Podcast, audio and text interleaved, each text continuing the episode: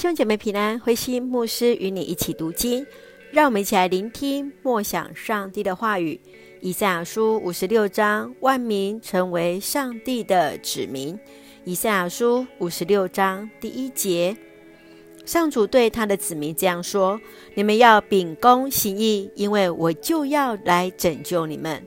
我要赐福给那些切实遵守安息日的人，我要赐福给那远离邪恶的人。归信上主的异族人不可以说，上主绝不会让我跟他的子民一起崇拜。经过阉割的人不必说，我是一棵枯树。上主对他们这样说：如果你们谨守安息日，做我所喜悦的事，并且信守我的约，我就让你们的名在圣殿和我子民中被纪念，胜过你们有许多子女。你们将永不被人遗忘。有些异族人已经归信上主，他们爱他，服侍他，并且切实遵守安息日，信守上主的约。上主对他们说：“我要带你们到我的圣山喜安，使你们在向我祷告的殿中有喜乐，并接受你们在祭坛上所献的烧化祭和生祭。”我的圣殿将称为万民祷告的殿。那位把流亡中的以色列人带回故土的至高上主，曾应许让其他人民也加入他们的行列。上主曾命令某些外邦，要他们像野兽一样前来吞吃他的子民。他说：“所有的守望者都瞎了眼，他们本应该警告我的子民。”但是他们茫然无知，他们是一群不会吠的狗，只会躺下来睡觉做梦。他们像贪吃的狗，贪得无厌。他们原是牧人，却什么都不懂，个个任意妄为，只求自己的益处。他们这些醉鬼说：“给我酒，我们尽量喝吧，明天会比今天好得多。”弟兄姐妹平安，让我们一起看以赛亚书第五十六章。从五十六章到六十六章是第三以赛亚，论到以色列百姓回到故乡耶路撒冷后重建圣殿的一个情景。在五十六章论述到了外邦人的得救，在这一章当中可以分为两个部分。第一个部分是从第一节到第八节，谈到守安息日的一个重要性。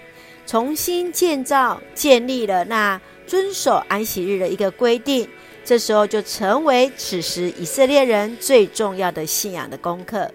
而在第九节到第十二节来指出，贪婪的以色列领袖引起了上帝的愤怒。上帝另外给予他们的功课，就是接纳异族人。先知来宣告说，只要异族人他们愿意遵守上帝的律法和诫命，上帝依然。欢迎他们可以进入到上帝的殿中来享受上帝所赐的福。让我们一起来从这一段经文来一起来思考，我们一起来呃做信仰的反省。让我们一先一起来看第四节到第五节。如果你们谨守安息日，做我所喜悦的事，并且信守我的约。我就让你们的名在圣殿和我子民中被纪念，胜过你们有许多子女，你们将永不被遗忘。在归回的新的生活当中，必须重申守安息日的律法。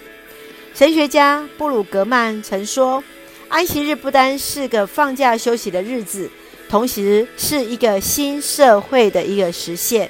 这一天打破了人与人之间压迫的阶级的分配。不排斥任何人，无论你是谁，是怎样的人，所有的人都平等，同样都值得尊重，具有同样的价值，同具享用事物的权利，同享上帝的接纳，一同与邻舍共享安静、休歇、敬拜上主。我们再看到，在十诫当中，所安息日为圣日，就是将那日分别出来敬拜神。今天我们所守的是主日，耶稣复活的日子，都是让我们在这个时间里分别出来敬拜上主。你会如何守主日，而将这个主日来分别出来呢？继续，让我们来看第七节。我要带你们到我的圣山锡安，使你们在我祷告的殿中有喜乐。我的圣殿将称为万民祷告的殿。上帝的圣殿是欢迎外邦人的殿，要被称为万民祷告的殿。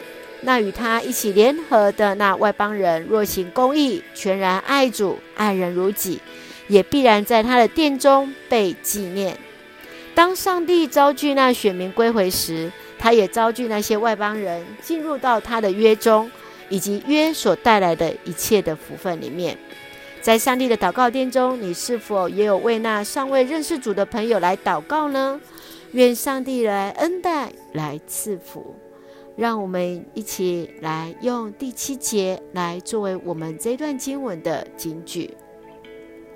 我要带你们到我的圣山锡安，使你们在向我祷告的殿中有喜乐，并接受你们在祭坛上所献的烧化祭和生祭。我的圣殿将称为万民祷告的殿。是的，我们要到上帝的殿中，祷告的殿中有喜乐。我们要看见。上帝的圣殿是万民祷告的殿，让我们一起用这段经文来作为我们的祷告。亲爱的天父上帝，感谢你所赐给我们美好的一天。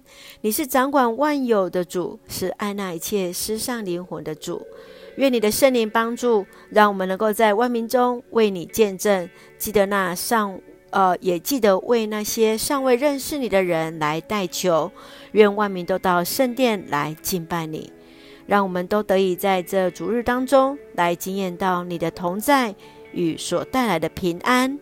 愿你来继续恩待、保守我们每位弟兄姐妹，身体健壮，灵魂兴盛，也在这接受疫苗当中一切平安，赐下平安喜乐，在我们所爱的台湾、我们的国家、我们的教会、我们所爱的弟兄姐妹。